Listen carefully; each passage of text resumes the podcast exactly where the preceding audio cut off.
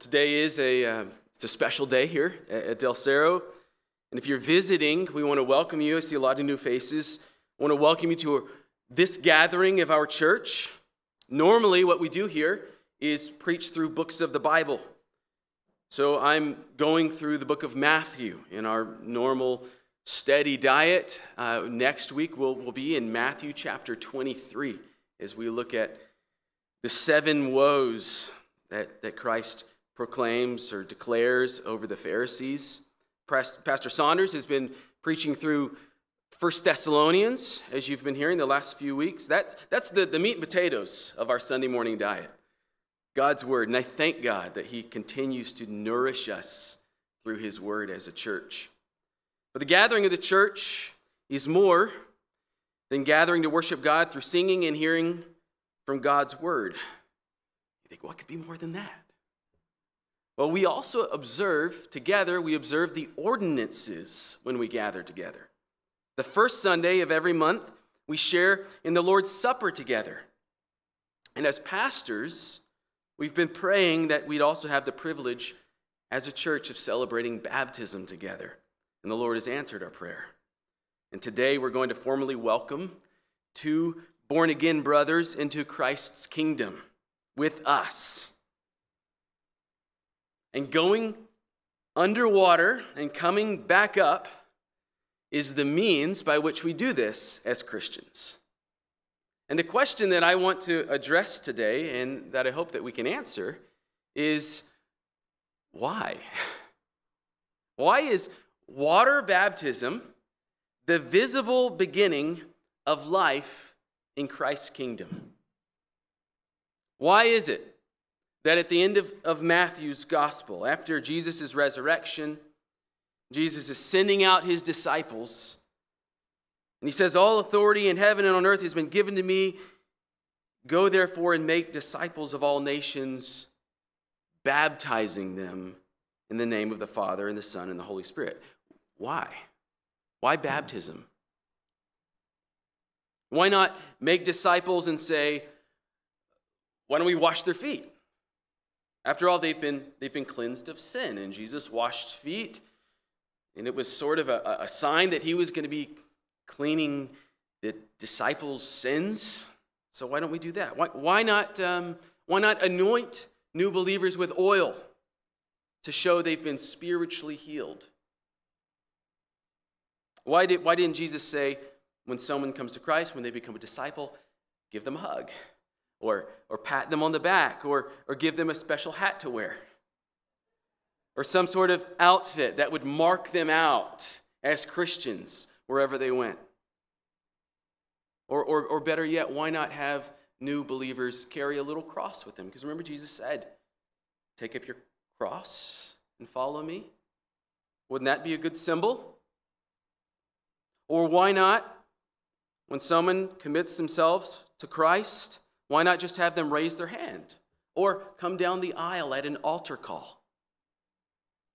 Well, the, the simple answer is well, because Jesus didn't say do an altar call, Jesus said baptize them. So, why baptism? And that's an important, very important question to ask because asking why Jesus commands his disciples to baptize new disciples helps us to understand a lot about baptism. The why helps us understand how to baptize and who baptizes who and when they ought to do it. If you, if you just get the why question right, then everything else becomes much, much simpler. We wouldn't need denominations, we would all be Baptists. uh, honestly, Honestly, though, there's something, there, there really is something about knowing God's reasoning. There's something about, about knowing and understanding the mind of God through His Word that makes His commands all the more reasonable and more meaningful and really more beautiful. So, in order to answer the why question, which is what we're going to be doing today, we first of all need to remind ourselves of what becoming a Christian is. All right, so to do this, I'm going to point you to two passages of Scripture that give us two different images, two different pictures of what's happening to a Christian at conversion or to a person when he or she is converted to become a Christian.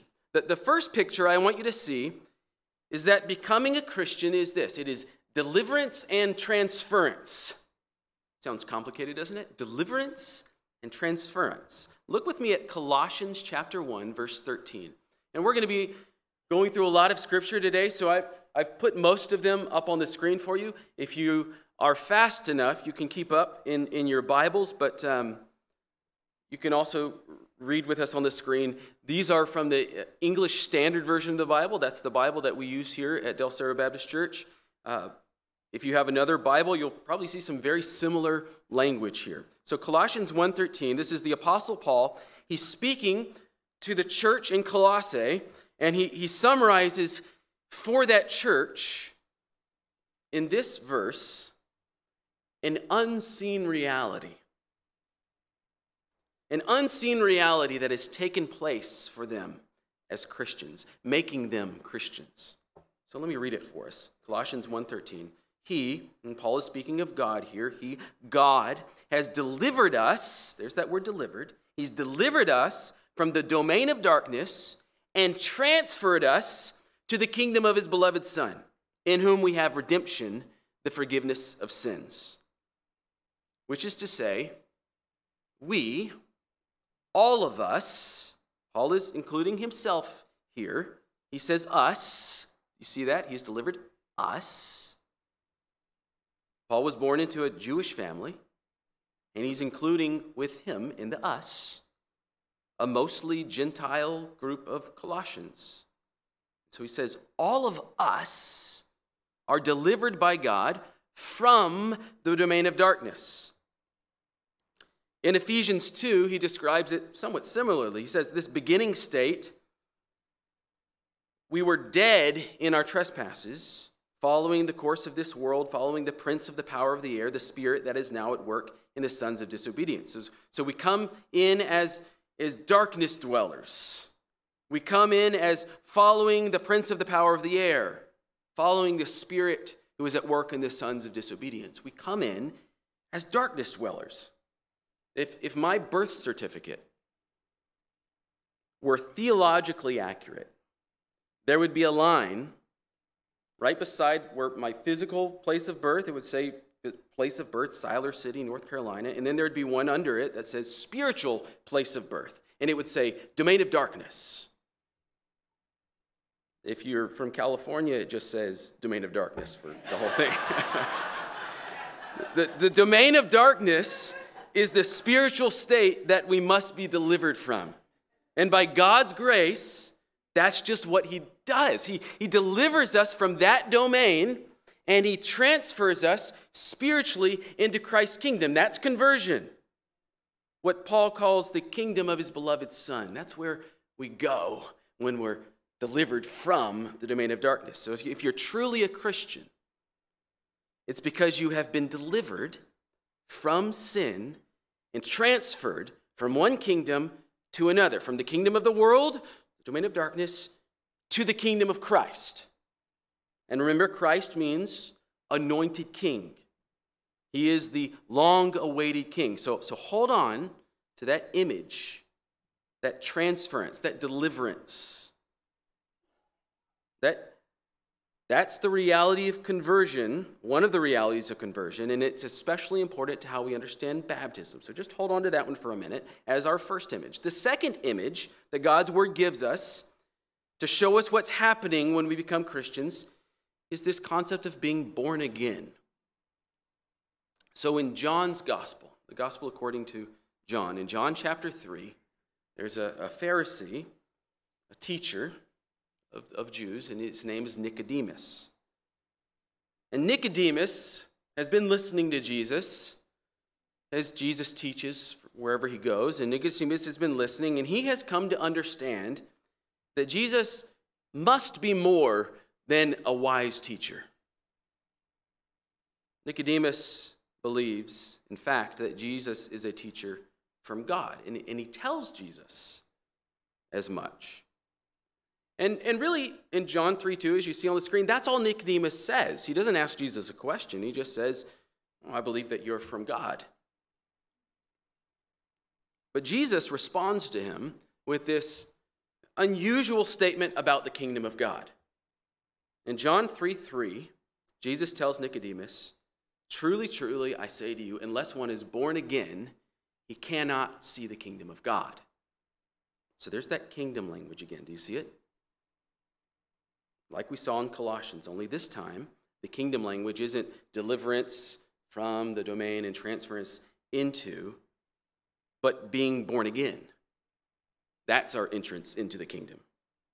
And this kingdom of God is Christ's kingdom, and it is a spiritual kingdom. Because if you keep reading in John chapter 3, Jesus will say in that same conversation with Nicodemus, that which is born of flesh is flesh, that which is born of the spirit is spirit. So you've got the fleshly kingdom, you have the spiritual kingdom.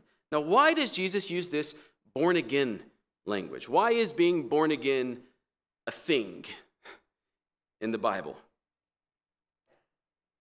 Well, in our natural birth, when we come into the world, we are born into Adam. So, back to my birth certificate. It's got my dad's name, Rhett Rudolph, my mom's, my mom's name, Emily Rudolph. And if it were theologically accurate, it would say spiritual father somewhere on there, and then it would just say Adam. I got my first nature from Adam. And because it is from Adam, I came into the world bent, bent towards sin. All of us are born bent. Our nature, our fleshly, earthly nature, is to sin. Our fleshly, earthly nature is opposed to God. Paul says in Romans 8 8 that those who are in the flesh, those who are living according to this nature, cannot please God. We're born into Adam's nature. We must be born again, born by the Spirit, to take on Christ's nature. So Paul describes it this way in, in 1 Corinthians chapter 15. He says, The first man, who was that? That's Adam. He was from the earth. He was a man of dust. And that's just a very accurate description of where Adam came from, isn't it? He was made from dust. The second man, Jesus, came from heaven.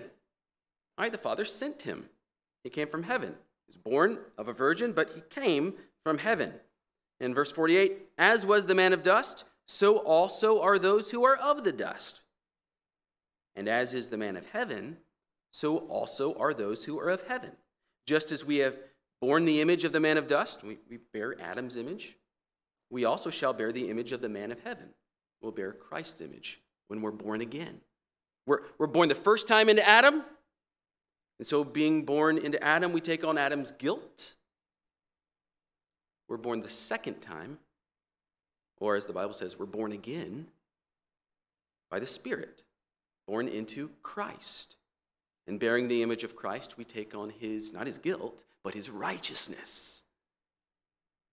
So that's the second picture that the Bible gives us of becoming a Christian. And there are quite a few other images that God's word gives us, but those are two that we're going to focus on today because they have particular bearing on baptism.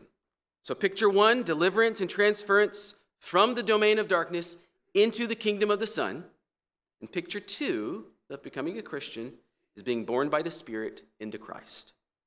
Two ways of understanding what it means to become a Christian.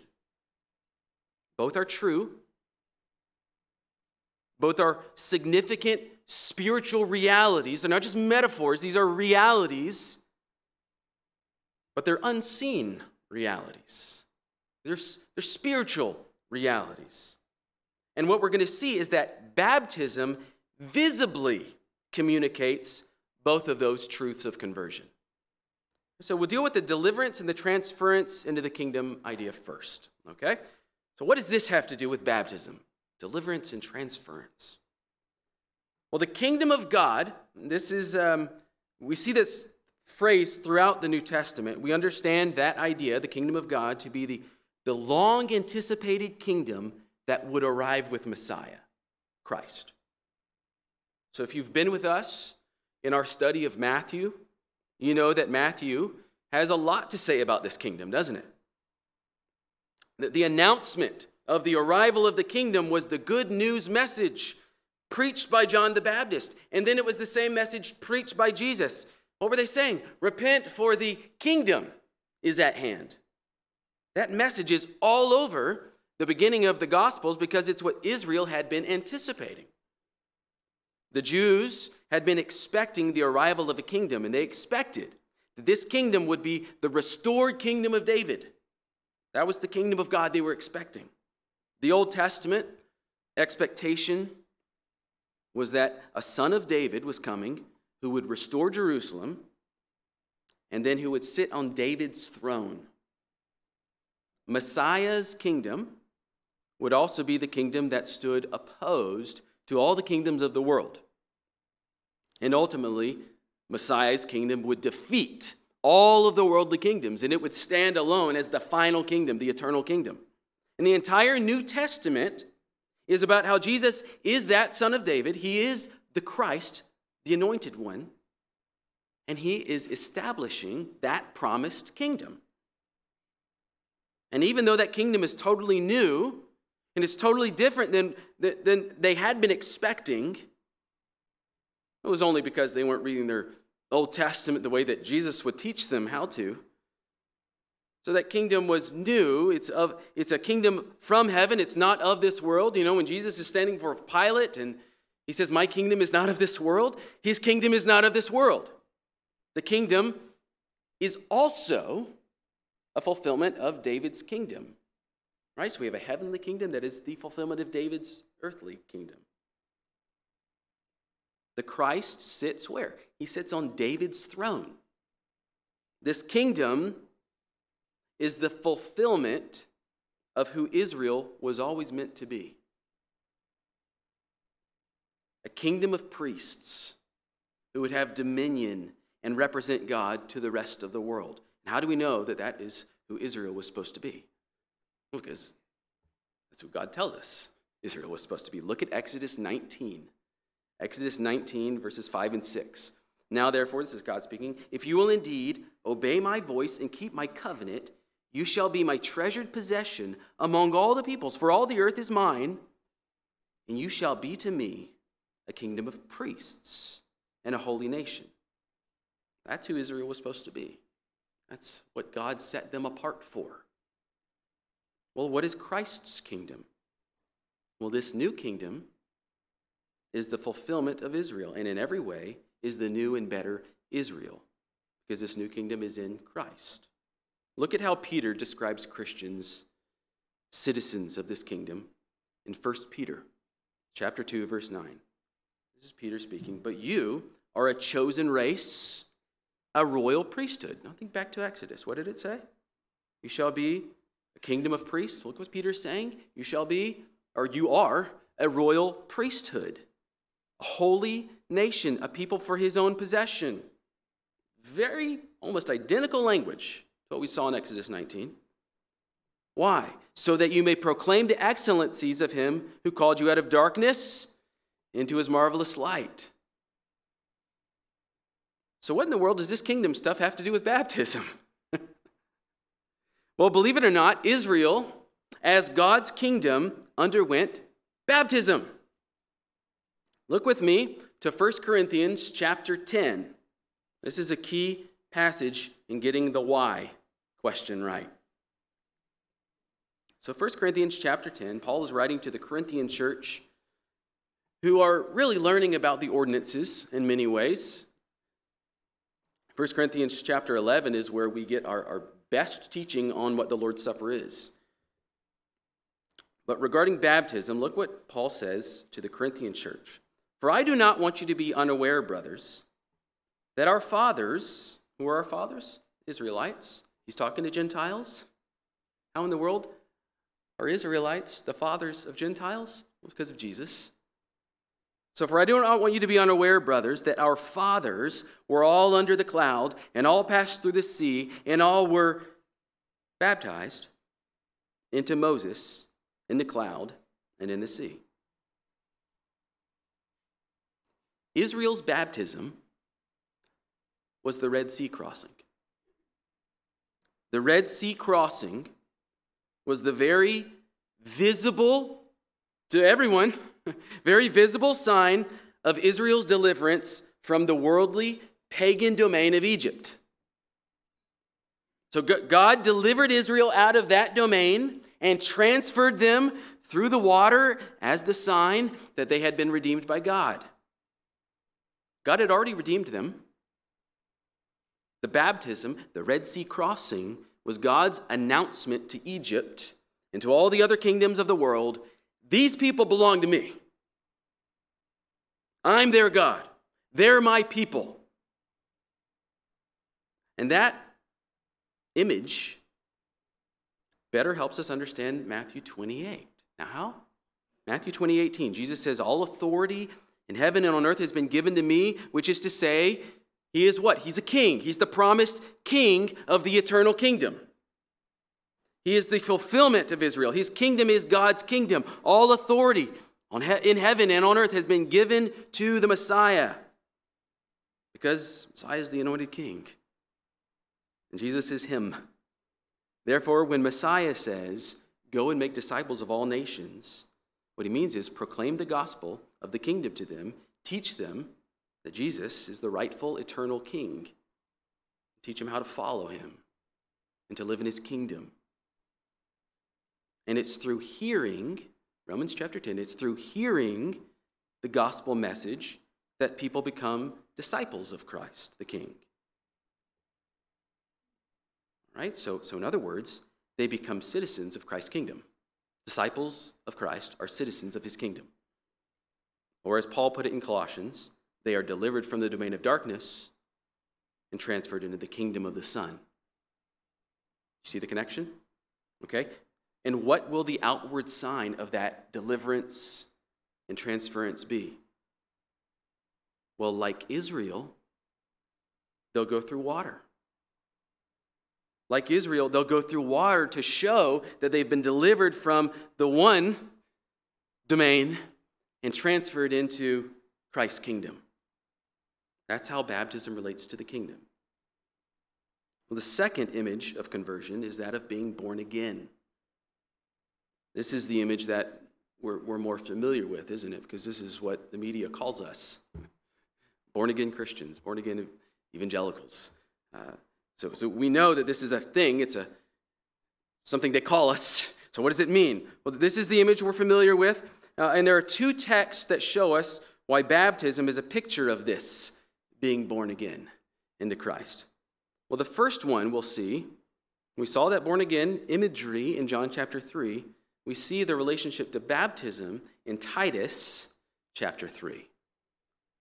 So, Paul is writing a letter to a, a missionary who is in Crete. His name is Titus. Titus is helping to establish the church there in Crete. And Paul, when you read Paul, you see these moments where he's giving instruction and then he just moves into a, a proclamation of the gospel. He can't help it because he's being led by the Spirit. Titus chapter 3, verses 4 through 7. He says, But when the goodness and loving kindness of God our Savior appeared, he saved us. Not because of works done by us in righteousness, but according to his own mercy, by the washing of regeneration and renewal of the Holy Spirit, whom He poured out on us richly through Jesus Christ our Savior, so that being justified by His grace, we might become heirs according to the hope of eternal life. Now, where do we see new birth in this passage? Look at verse 5 again. If you still have your Bibles there, if you want to look on the screen, look at verse 5. That word regeneration. It's the same theological idea as being born again. Re, we know this root word, or this, this root, it means again, doesn't it? So think repeat, or resend, or rewrite. And then to generate means to bring to life. So, so put them together. Regeneration means to bring to life again, or bring to life anew, or born again. So Paul is describing here in beautiful words what conversion is. And this is really just an expansion on what Jesus taught in John 3. Paul is exegeting John 3. This is the behind the scenes spiritual reality that takes place when we become Christians. We don't save ourselves, do we? God saves us by His mercy. And the means through which He saves us is what? Well, do you see it there in verse 5? The washing of regeneration and renewal of the Holy Spirit. That's the means through which we're united to Christ. That's the, the means through which we are brought into Christ. And notice how Paul describes this in verse 6 the Holy Spirit is poured out. All right, so let's put it together. Regeneration, being born again, is deepened here. Paul shows us here that this regeneration is actually a washing. It is a, a cleansing that leads to this new life in Christ. And the Holy Spirit is the one who does this to us, in us. And like water, He's poured out on us by Jesus Christ, our Savior.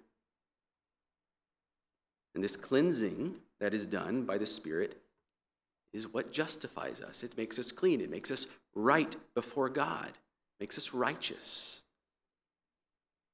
So, how might we then illustrate this as Christians? How, how could we illustrate a spiritual reality of being washed by the Holy Spirit and brought to new life? Well, for, for Jews, people like Jesus, being, being immersed in water was always the way that ritual cleansing was done. This wasn't invented by John the Baptist, the beginning of the Gospels, when he's going around baptizing people. This was, was not something new. The difference between Jewish baptism, though, and Christian baptism was that Jews had to be baptized over and over and over and over again. In order to be ritually washed, in order to go to the temple, to be clean, to be presented before God, you had to be ritually washed over and over and over again. But the Holy Spirit's baptism, what happens inside of us when we're born again, that's once for all time. Once you've been saved, not because of works done by us in righteousness, but according to God's own mercy, by the washing of regeneration and renewal of the Holy Spirit, whom God poured out on us richly through Jesus Christ our Savior. Once you've been justified, by his grace, and you've become an heir according to the hope of eternal life, you don't ever have to be cleansed again. Because that's what saves you. That's what cleanses you. The Holy Spirit is who cleanses us. Justification once by God is justification for eternity. And like that, once for all time, washing and renewal by the Spirit that we receive when we're born again, we only baptize one time in water. In the name of the Father, the Son, and the Holy Spirit. We do that one time as a visible sign of the spiritual reality. So if you were baptized and then you sinned, which, if you've been baptized, that's all of us. If, if, if you were baptized and then you sinned, you don't have to be baptized again. Because listen, Christian, your standing before God is not dependent on you. And it's not dependent on the water that you were baptized in. Your standing before God, your right standing before God, is dependent only on Christ's work for you. Salvation is by grace alone being born again, you will grow up like a baby. Babies are born, they grow up. Being born again, you grow up into Christ's likeness. but it's a process. We call that progressive sanctification. It's a progressive process, it takes time. You will trip, you will stumble, you will sin. Even after being born again, I promise you, you will sin because you're still in the flesh. But the Spirit in you, who has caused you to be born again, he will convict you of sin and he will lead you to repentance because he's with you. And, and, and, you know what else is your brothers and sisters in Christ will restore you, Galatians 6. They will restore you and point you again to Christ. And you will continue to grow up into Christ if you're truly in Christ. But you will not, you cannot be born again again. And so, so once you've been baptized by the church as a visible sign of your new birth, never again will you need to be baptized to show that the Spirit has once for all time caused you to be born again into Christ. Well, how does someone know if they're born again? That's the question, isn't it? Because if you were baptized at a very young age, how do you know if you were born again at that time? Well, there's evidence in your life. There's evidence. Born again Christians have the fruit of the Spirit. They're bearing the fruit of the Spirit. They're repentant. They, they've renounced their old life and they're living as if Christ is their king because he is, because they've been transferred into his kingdom. They've been born again by the Spirit to live in Christ. And so Christ is their king. Those are the biblical evidences of regeneration, of new birth. That is what a church who rightly understands baptism is looking for when they baptize. Has this spiritual reality occurred in this person? Yes? Then let's proclaim it. Let's baptize them because that's what Jesus says to do. So that's being born again according to Paul in Titus. And we saw there is a spiritual baptism. And so water baptism is the sign of that spiritual reality. There's another place where we see rebirth as tied to baptism, only this is a little more graphic.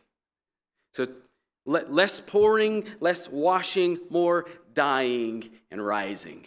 Look with me to Romans chapter 6. Romans chapter 6. So, Paul in Romans chapter 5 has just given uh, beautiful picture of what justification is and how it happens. And he tells us it's by faith. And we're being justified. We have a right standing before God in Romans chapter 5. It's by, it's by faith. God is the one who does it. Our faith connects us into, in, into Christ. We believe it, and then we begin to show evidence of that faith. Romans chapter 5. And then Paul asks this question because it seems like, well, hold on a minute. If, if we're already justified by faith, if we're already right and clean before God, look at his question, Romans 6 1. What shall we say then? Are we to continue in sin that grace may abound? Do you, do you understand the question? Because if God is the one who's redeemed us by grace, well, then grace looks a lot bigger than where we sin. And Paul says, no. by no means. Very strong no. Verse 2 there. By no means. How can we who died to sin still live in it? Do you not know that all of us who have been baptized into Christ Jesus were baptized into his death? We were buried, therefore, with him by baptism into death, in order that, just as Christ was raised from the dead by the glory of the Father, we too might walk in newness of life. This is yet another picture of the new birth. You see it? Becoming a Christian is dying with Christ, identifying with Christ's death, and being raised up. Like Christ was raised from the dead. We are raised to, look, look at verse 4, we are raised to walk in newness of life. So our old self died, we're born again into Christ. We have a new life in Him. And then notice what imagery, what picture Paul uses to, to illustrate that spiritual reality. Baptism. Now, again, this, this in Romans 6 is not water baptism being spoken of. This is the Spirit's baptism of us. It's another way of saying we're born again. It's that Titus 3 picture. Holy Spirit baptism is not something that happens after you become a Christian.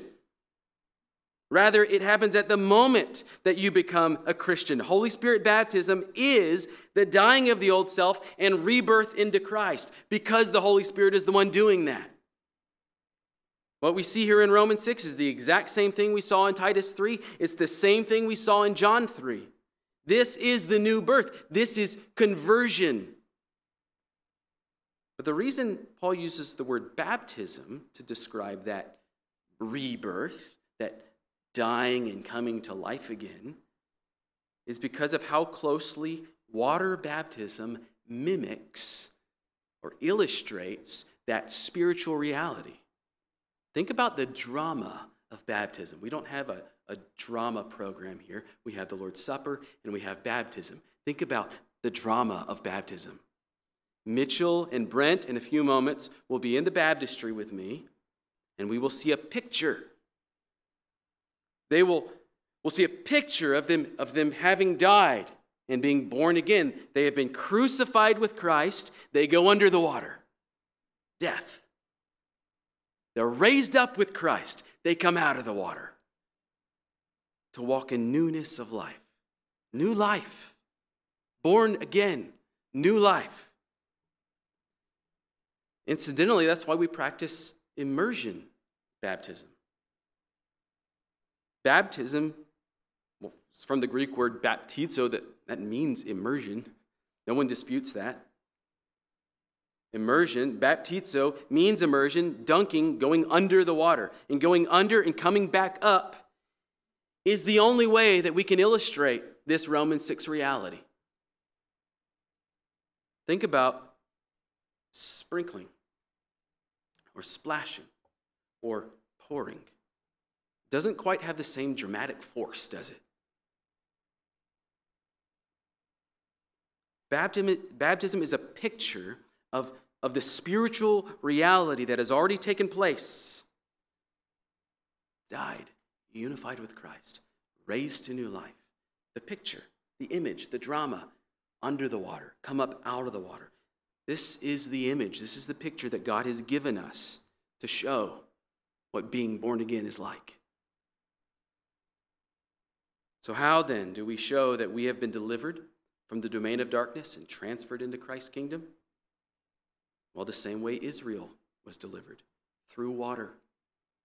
And how can we show that we've been born again, that we've been washed and regenerated, that our old selves have died, and we've been raised to new life in Christ? Going under the water, coming back up. As a church, we baptize new believers to show them what the Father, Son, and Spirit have already accomplished in them.